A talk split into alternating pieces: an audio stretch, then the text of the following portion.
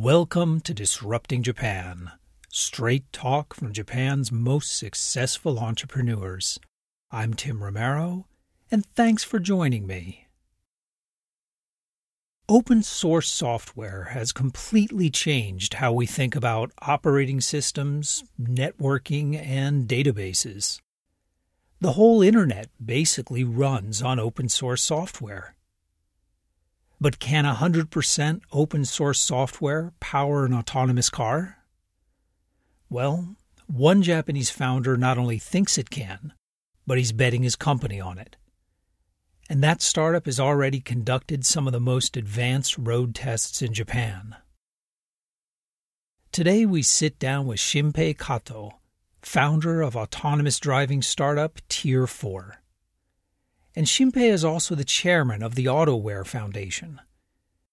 AutoWare being the open source project to develop software for fully autonomous vehicles. With so much driverless car news coming out of the US, you might not know about what's happening in Japan. But it's pretty amazing. We talk about what's involved in road testing driverless cars in Japan, some frightening things people are doing to their cars, the challenges of building an open source platform in an industry that has historically been fiercely secretive and proprietary and why Japan's first driverless cars are not going to look anything like what you think they will. But you know, Shinpei tells that story much better than I can. So let's get right to the interview.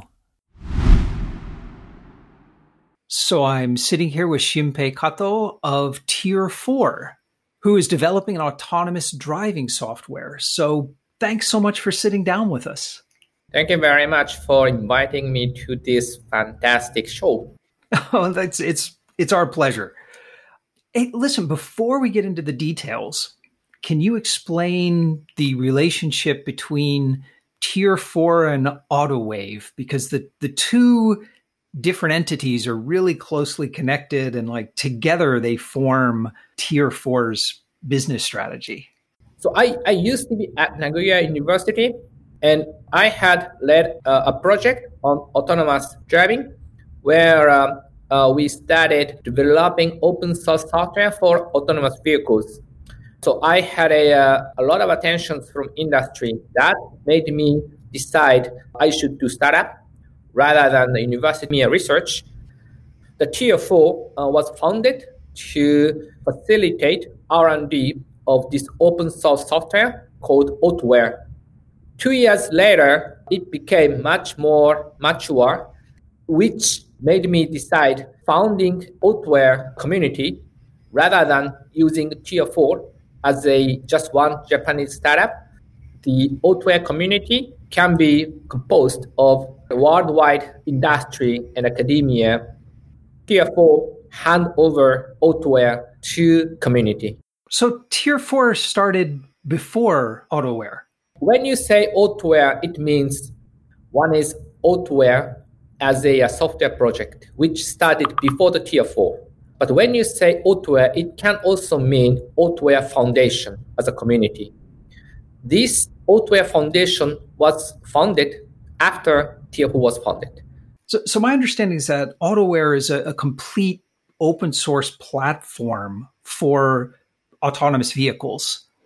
But how can I put it? That's an incredibly complex set of technologies. So is is AutoWare really is it a complete platform now or how, how much does it actually do? When you consider the building blocks of autonomous vehicles, it's a huge. Yes, as you mentioned, it's complex. AutoWare stands for open source software. I wouldn't say it's a small piece but still it's just a piece of building blocks. So what I wanted to do is to publish AutoWare as a basic platform on top of which other commercial building blocks can build. You need hardware, you need cloud. There are many, many other pieces in the building blocks, but AutoWare can underlie these building blocks. Wow, the, the automotive industry from the very beginning has been this extremely proprietary and and closed set of technologies. I mean, it's always run that way. So, what has been the reaction of the automakers to the idea of building on top of an open source platform? I think yeah, there are several points of view, but in general, open source software must be useful for automotive industry, whatever they use or not for their commercial products. Because when you have open source software, you have your people educated uh, using open source software or your prototype R&D systems can also use this open source software. Now, it's up to you if you want to keep using this open source software for your commercial products, or of course, you can switch. Okay, that makes sense. Well, listen. B- before we dive into the business side of things, I want to want to back up and talk for a minute about you. So you mentioned before this started originally when you were uh, an associate professor at Nagoya University. And so far, your, your career has been entirely in academia at, at uh, Nagoya University, University of Tokyo.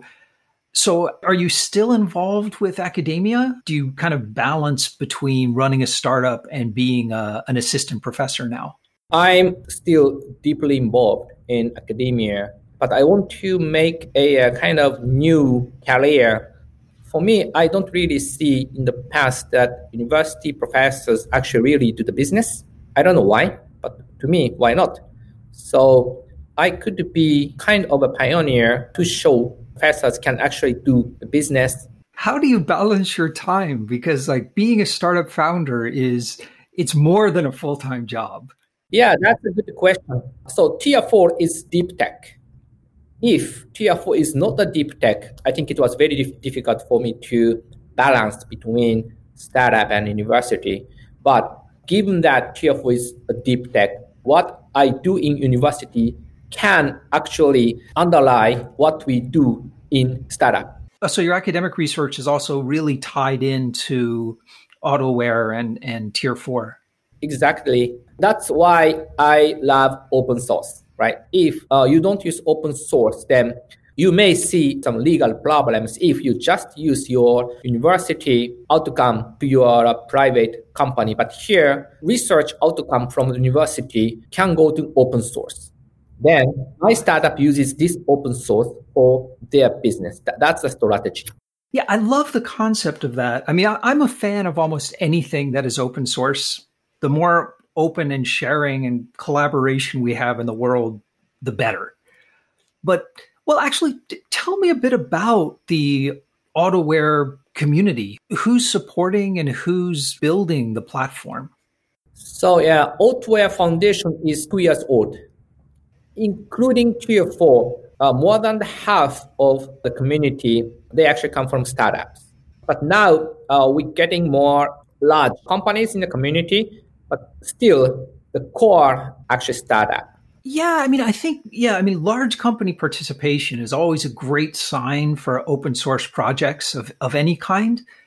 But most like really successful open source projects have, oh, you know, this core group of individual like people who are, are contributing and the companies kind of form around them. And so are there also like individuals that are also contributing to this open source platform? You're right. The core group of AutoWare Foundation, the startup who wants to jump into the autonomous driving market, but they believe that they cannot do it by themselves. Right? You want to make an alliance with the partner companies in order to compete with or cooperate with automotive makers or big tech giants.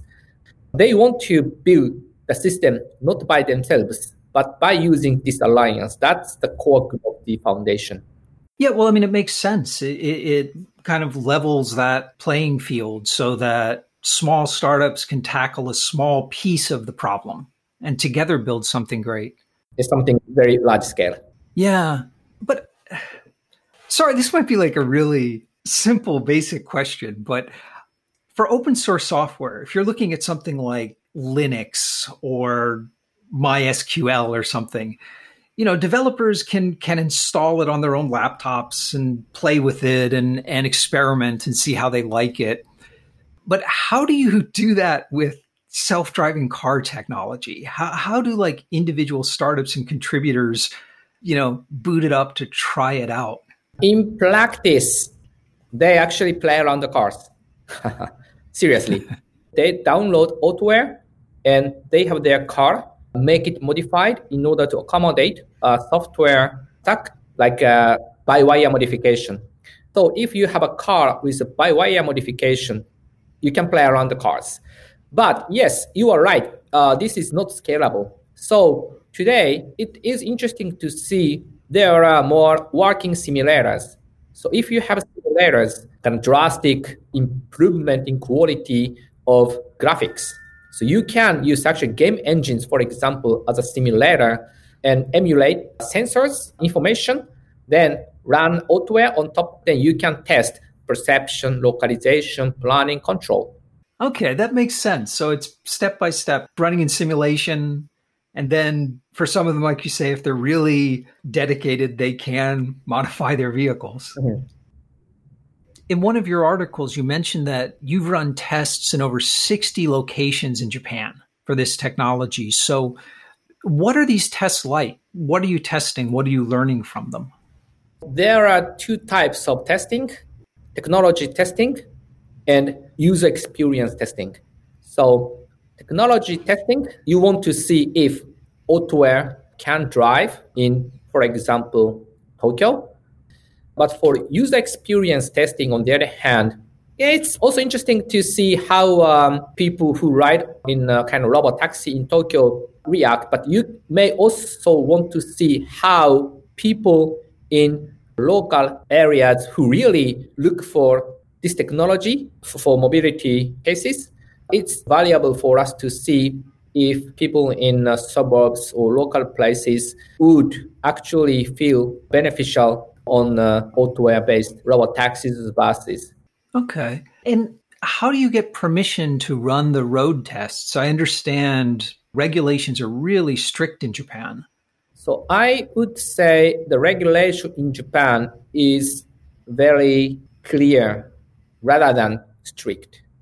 So in theory, you don't need any permission to run the road test in Japan if you have a uh, safety driver in the driver's seat. But in practice, because you don't want to make people surprised by uh, operating robot taxi, even though safety driver is inside. So as a protocol, yeah, we talk to a police uh, in a local uh, authority, then get not permission, get agreement with the lo- local police, then uh, you're ready to go. But if you want to operate driverless cars, it's a different story because the cars must be protected by uh, regulation. So you have to submit kind of regulation waiver of the police, also uh, road authority. Then you will be tested on site. And if you pass the test, you're ready to go. Okay. So, so far, all of your, your tests have been these kind of emergency driver is in the vehicle. I would say most of the uh, field tests that we do, we have safety drivers inside. But Tier 4 is getting more recognized in Japan because we are the first to showcase real driverless car on the public road. So we went through the whole processes with the, the police and road authority. So we are now qualified to operate driverless cars that is a car without any human driver on the public road which is an amazing accomplishment. I mean, actually, let, let's talk about that. So, on your website, you have like several different types of autonomous vehicles that you're working on. What is the type of car where you have authorization to run driverless on public roads? It's a robot taxi based on uh, the Japan taxi model, which is the most popular vehicle type in Japan. They actually use that car for, for a real taxi services. So we modified it to accommodate Autoware, then submit permission to the police. Now we are qualified to operate driverless robot taxi even in Tokyo. So a really successful pilot. You got a lot of great press attention for that. What is the time frame before we'll be able to see driverless taxis as part of our everyday life? If you talk about the deployment, I would say five years to 10 years. But if you say the first real commercial robot taxi, then I think it will appear in a few years. And and what's what's the bottleneck there? Is it is it more on the technology side? Is it more on the the automotive production side? Why is it a few years instead of next year? Technology side, right? So if you have more vehicles, then you have more risk. So the technology today enables probably a few vehicles at the same time to be operated without any human drivers. But if it scales out to 100 or 1,000 or 10,000, then today's technology may not be sufficient to operate all of them at once. That makes sense. Around the world, these these robot taxis are, are getting all the attention because I think that's one of the most scalable use cases for it. But you also have an autonomous vehicle called the Milee, which I think is a fascinating use case. And and can you tell us like a little bit about what that is? Sure. So the design concept of Milee is not for high speed public roads. It focused on low velocity areas because if you lower the speed, you have lower risk. If you lower the scope of area, you also have lower risk. So the Milee exists because of real world application of autonomous driving. Yeah, and it's interesting. I mean, it looks like a golf cart with a bunch of sensors attached to it. But there, there's one thing that I'm curious about with the the technology that supports autonomous vehicles. So, so for example, a low speed autonomous vehicle that has to run around crowded back streets with lots of pedestrians, but moving at a very slow pace, is going to be very different than, say, autonomous vehicles that are doing like long haul trucking, which would be very different from, from taxis or buses. So, in all of these different use cases, how similar is the AI technology that is used in each of them? Are, are they very similar technologies that are just tweaked, or are they almost different from the ground up in how you approach solving these problems? In uh, testing phase, low speed mobility would not require the same level of AI as robot taxi.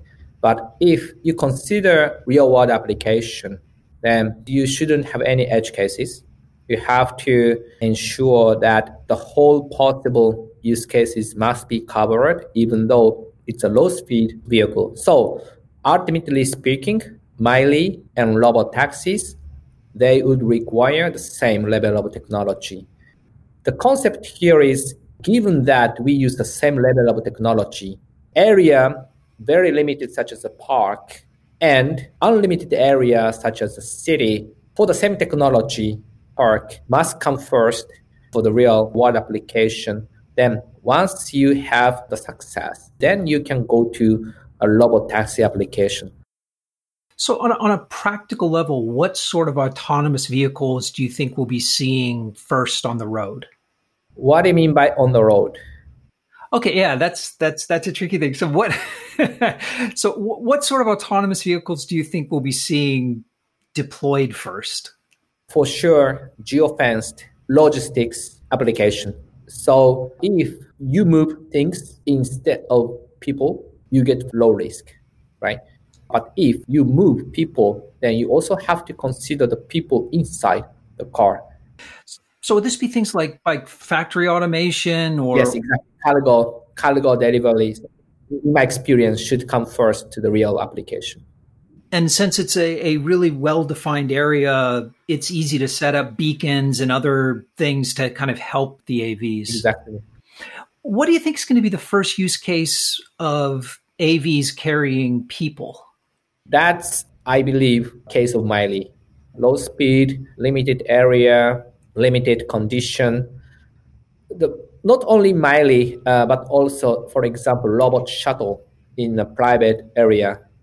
They basically have the same risk level as Milee. So such categories come to the realization in a few years. Makes sense.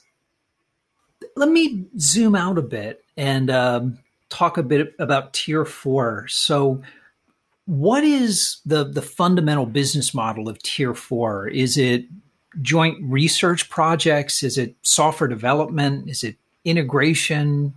That's actually very interesting question for me. My true answer is I don't know because market is not there, right? How, how, how can you find business model if the market is not there? But my assumption is that since we are based on open source software, and open source software attracts more people, more companies. They want to use open source software as a basis of their uh, business products. But they don't know how to integrate open source software for their production quality system. Once you go into production quality, you need somebody who can help. Imagine that Linux students can use Linux playing around. But once you go to the business, you want to use Ubuntu, Red Hat, whose business model is basically an integration, optimization, customization of Linux. So tier 4 is following that style. We are the main distributor of Autoware. That makes a lot of sense. So I guess it, the big question here seems to be like how open these automakers will be to open source. It's one of those questions like if you look at the market as a whole, everyone benefits from having open source because it allows people to specialize and learn from each other and it keeps costs down. But any one actor, whether it's Toyota or GM or whoever, doesn't look at the whole market. They're just looking at themselves. Well, and looking at the members of AutoWare, there's a lot of corporate members, there's governments, there's university support. But so far, the corporate members are mostly like software or AI or systems integrators. And there aren't any automakers yet. Why is that? Um, I like this conversation. So consider two aspects. From our side, if you invite one automotive maker, then other automotive makers will not join. That's the automotive industry. So we want to be a neutral place. From automotive makers' point of view, today's automotive industry for autonomous driving is something like before 1990s in the PC market. So they don't need to use open source today.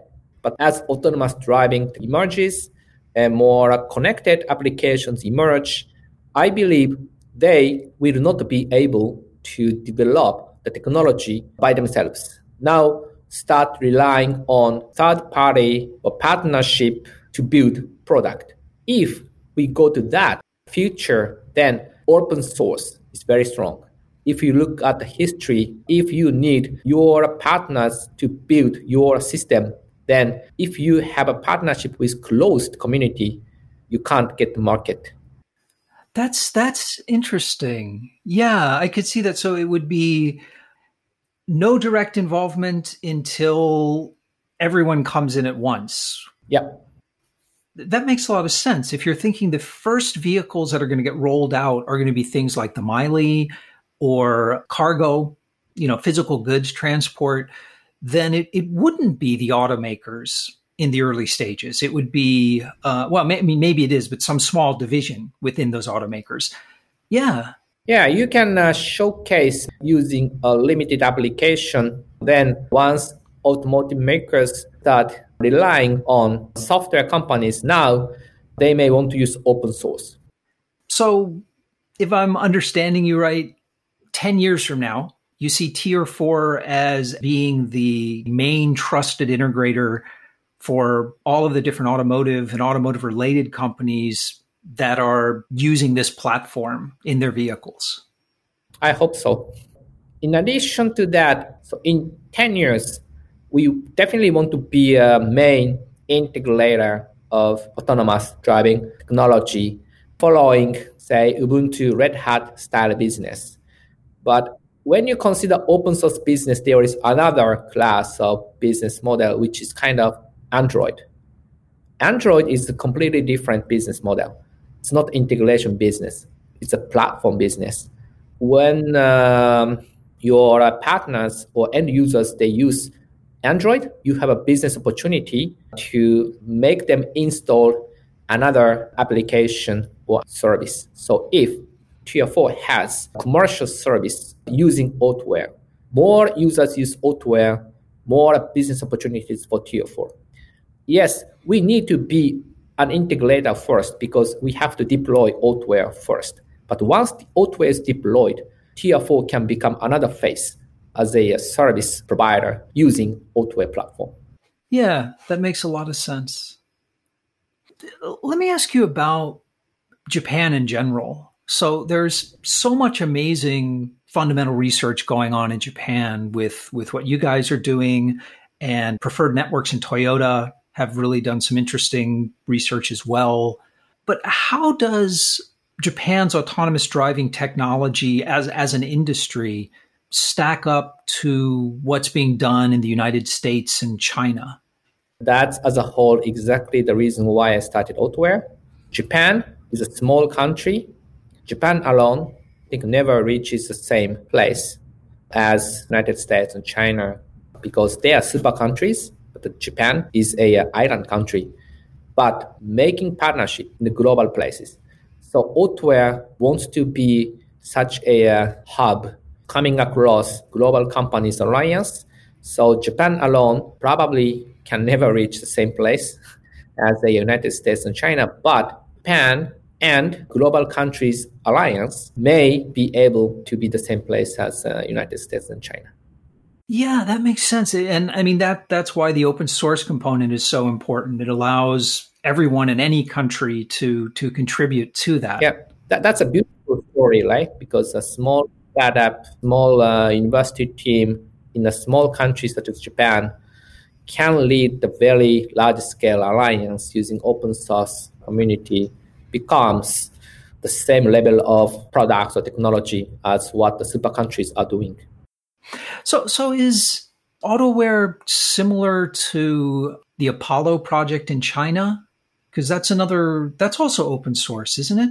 Yes, Apollo, in some sense, is kind of great presence for Autoware because if there is only one open source project Autoware, then it didn't make such a success. But there was another open source project, Apollo. So Autoware Apollo made this open source community today.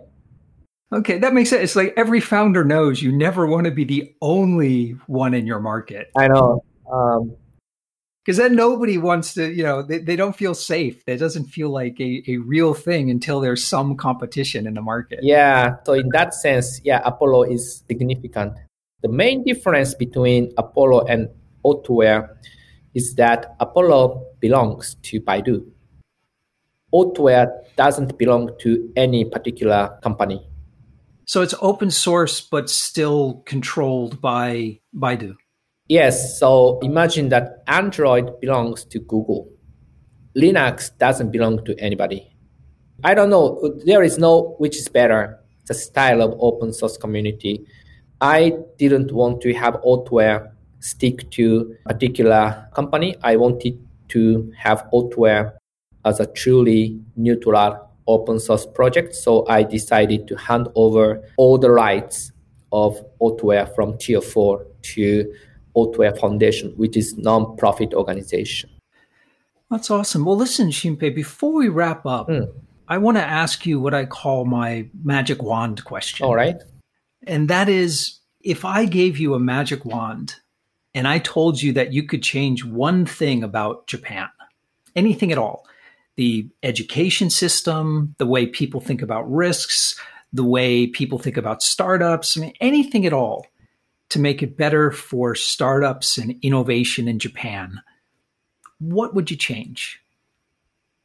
Speak English. English speaking? no, why is that? not? a, a, number of people say that. So why why is that important? Why would that make Japan more innovative? So for me, education level of Japan, think it's better than any other countries. But Japan is not good at being a leader in the global community. We can be part of the global community, but sometimes we, we are not really leading. And, and do you think that's mostly because of like language ability? Communication or the culture? We don't have to change education uh, level. We don't have to change our skill or the system. I said Japan regulation is not strict at all. It's very clear. So which I love it. But the communication it's not a problem. But if we want to lead the community, then I think we, we need another communication. That's interesting. And and if you I mean your English is, is quite good, but as as a team that's trying to build this global open source community, ha- have you found that challenging? Yes, it was challenging. But since I'm Japanese, I think oh well, kind of I was fortunate to be such a place. You know, people trust me. I'm at a good position to coordinate people. I have learned a lot how to communicate with people when I studied in the US. If I was not in the US, then I think even if people trust me, I may not have been able to coordinate people because this is not something Japanese people are not good at. Uh, do you think that is is just English ability, or is there also kind of this cultural? Yeah, many things. Yeah. Sorry, yeah, I, I was kidding about English speaking. It's a communication. No, but I think there's there's something there too. Yes. So Japanese people or culture, we are very flexible, but may not be so reasonable and logical. So the communication problem may actually come from the lack of kind of logical and reasonable thinking. But w- since we are flexible, probably we have another good aspect. But if you want to communicate or coordinate the community, then you need a logical thinking or you need a reasonable decision, which probably Japanese people are not very good at. Well, but being flexible means means you can learn. Sure, that's maybe how I am. okay, that's great. Hey, Shinpei, I want to thank you so much for sitting down with me today. I really appreciate it. Yeah, thank you very much. I enjoyed a lot. And we're back. I love that people are hacking their cars so that they can load and experiment with self driving software. I mean, I, I don't want to ride in those cars with them, but I think it's pretty cool that they're doing it. Moving forward, it's going to be interesting to see if Shinpei and the Tier 4 team can develop a sustainable open source community around Autoware. Many potential contributors might be hesitant because of the lack of participation from the auto industry. But in the end, having the big automakers on board might not be as important as it seems. When we talk about autonomous vehicle technology, if we only look at how the technology is being deployed in cars, in passenger vehicles, it does look like the US and China is way ahead of Japan. And passenger vehicles are the most difficult and potentially the biggest market. But the man who coined the term disruptive innovation, Clayton Christensen, his theory of disruptive innovation teaches us that disruptive technology introduced by the major players rarely succeeds. Successful disruptive technologies are almost always initially deployed in unsexy, low margin, small niche markets. The innovators then transform these niche markets and use the new expertise and product improvements they make there to move upstream and eventually displace the large players. Perhaps we're about to see the same dynamic play out in driverless cars. It might be that the winners will not be the Teslas and Volvos and GMs trying to develop technology that is good enough for use on the road, but rather the companies who start out by building outstanding autonomous vehicles for on site transport or revolutionary low speed vehicles like the Milee, and then move up the value chain into the bigger and more profitable markets. Of course, at this point, there's no way to know how all this will play out. Today, we're told that driverless cars are about five years away, just like they have been for the last 15 years. And maybe we really will see them on the road in five years. But in this technology race, I would bet on the companies who are actually shipping amazing and fully functional autonomous vehicles, even if they're only selling in small, unsexy niche markets. Actually, especially if they're only selling in small, unsexy niche markets because those are the companies that end up changing the world.